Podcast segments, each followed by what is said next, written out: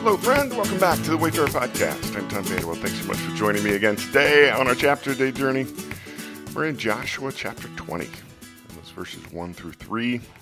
That resonated with me this morning. It says, Then the Lord said to Joshua, Tell the Israelites to designate the cities of refuge as I instructed you through Moses, so that anyone who kills a person accidentally and unintentionally may flee there and find protection from the avenger of blood.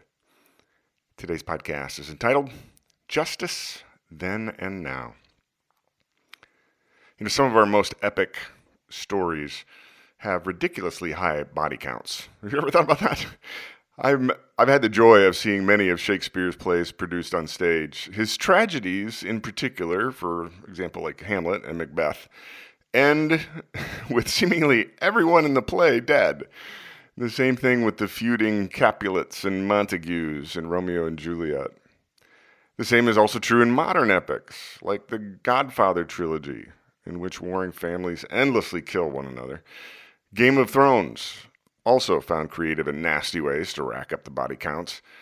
Even the climactic final chapters of Harry Potter contained the death of some of my most beloved characters. Throughout history, our epic stories are reflections of our humanity, complete with its deepest flaws and its tragic ends. Ever since Abel's blood cried out from the ground to God, murder, death, vengeance have been part of human tragedy. In today's chapter, God reminds Joshua of a rudimentary system of justice that was outlined in the law of Moses.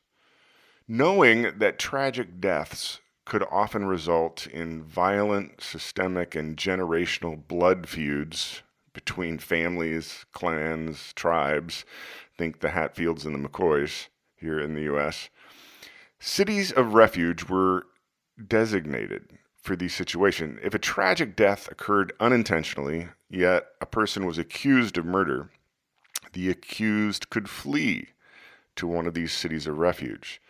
The town protected the accused from acts of vengeance until a trial could be held by the tribal assembly and a verdict rendered. It was rudimentary, but it provided a timeout so that hot tempers could cool off and vengeance could be stalled in order for justice to be carried out. As a student of history, I've often read about the historical implications that the law of Moses had on humanity. The law of Moses is recognized as the seminal code of law on which our own American justice system is built. Now, no human system of justice is perfect, just as no human system of government is perfect.